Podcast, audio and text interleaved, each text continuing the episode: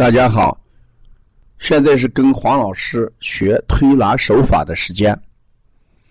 西安邦尼康小儿推拿咨询有限公司以传承、创新、推广、践行小儿推拿为使命，在传统小儿推拿的基础上，率先构建了现代小儿推拿新体系，提出四合一疗法的新思路，即小儿推拿疗法、小儿耳穴疗法。小儿足部穴位疗法和小儿食欲疗法，在小儿推拿推广路上，采用多种形式，不断开辟新的栏目。现推出跟黄老师学推拿手法栏目，以提高推拿师基本功力为导向，志在强调小儿推拿手法要遵章照据，取法准确。引导小儿推拿爱好者和从业人员要正确把握手法要领，重视基本功训练，反复实践，日久功深，推拿效果自然就会很好，彰显出小儿推拿立竿见影的神奇。今天为第七讲，掐法。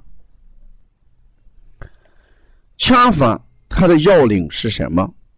古人是掐以甲入，就叫掐法。这个甲就是指的指甲，入就是刺入，也就要用你的指甲刺入到皮肤里边。看来这是一个强刺激的手法。它的要领是快进快出，垂直施力。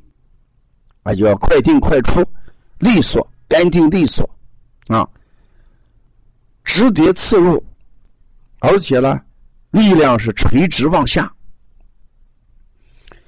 它的临床上一般在这么几种情况下用掐法，它不是一个常用的手法啊。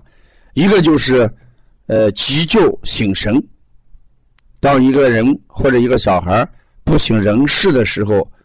我们用快进快出的方法掐人中、掐攒珠、掐合谷、掐涌泉，这四个穴位往往是急救醒神的要穴。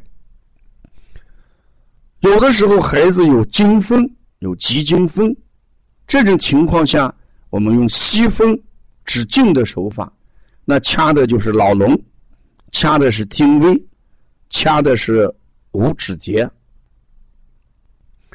在外感的时候，我们也用掐法，往往用掐耳背的高骨，或者掐列雀，或者掐小天心，其目的主要是发汗、驱邪。所以掐法在临床上，我们一般就在这三种情况下用，啊，它不是一个常用穴。它的要领一定要重力度，一定要掐了之后有反应。古人说过，如果是掐了之后，掐后不作声为不治，那就说你掐了之后，孩子一点反应都没有，可见这个方法就暂时就不能用了。我们要配合别的手法。来刺激它。另外一个掐的时候也不能掐破皮肤，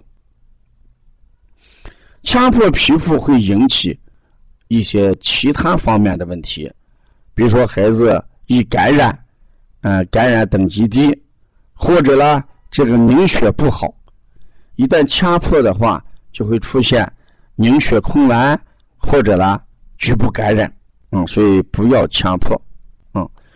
如果用在外感的时候，呃，多用于所有动作在结束的时候，我们再用。你看，现在我们往往孩子这个扁桃体大，咽喉这个疼痛不舒，呃，咽炎、扁桃体炎，像这种情况下，我们配以少商跟商鞅。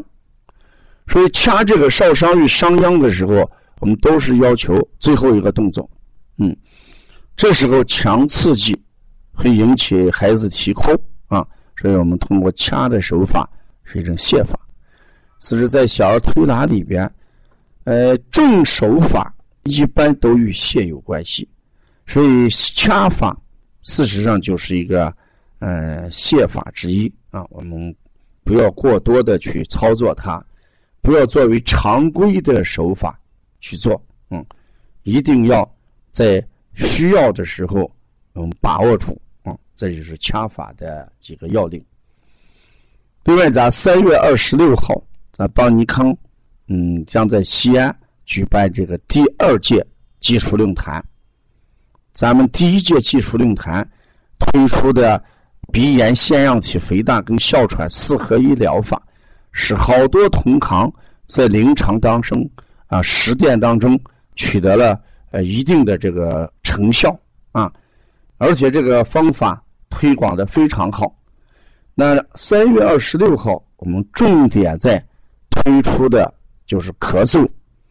你看，这个千言不愈、缠缠绵绵、咳嗽难调啊，我们遇到的这个呃支原体感染的咳嗽周期长，肺炎肺炎咳嗽病情病势比较猛。面对这些咳嗽，我们好多同行，呃，用常规的一些手法是效果不好，所以在三月二十六号把大家集聚到西安，嗯，王老师就四合一疗法专门做一次技术推广。从明天开始，咱第二届技术论坛的序幕已经是慢慢拉开，各项这个呃。准备工作的呃曲子慢慢就会奏响，明天就专门在这个咳嗽领域里面，啊，提出了呃普拉提呼吸法，在我们邦尼康做一推广。事实上，这个普拉提呼吸法，呃，在配合这个千言不愈咳嗽这一方面，是我们邦尼康一个独特的呃一个推拿方法。也是独辟蹊径，在这个咳嗽调理方面，如何结合呼吸啊，独创的一条调理思路啊。呃，这个活动也为我们三月二十六号呃技术论坛做一个前期准备和强化训练啊。如果大家这个有呃时间关注我们邦尼康的话，加王老师的微信。幺八零九二五四八八二九，呃，如果要参加三月二十六号论坛，呃，及早报名，咱们的座位一定是按报名号来安排的啊。所以到后面咱们这个会议室可能就坐不下了啊。所以说，咱们提前报名定座啊。谢谢大家。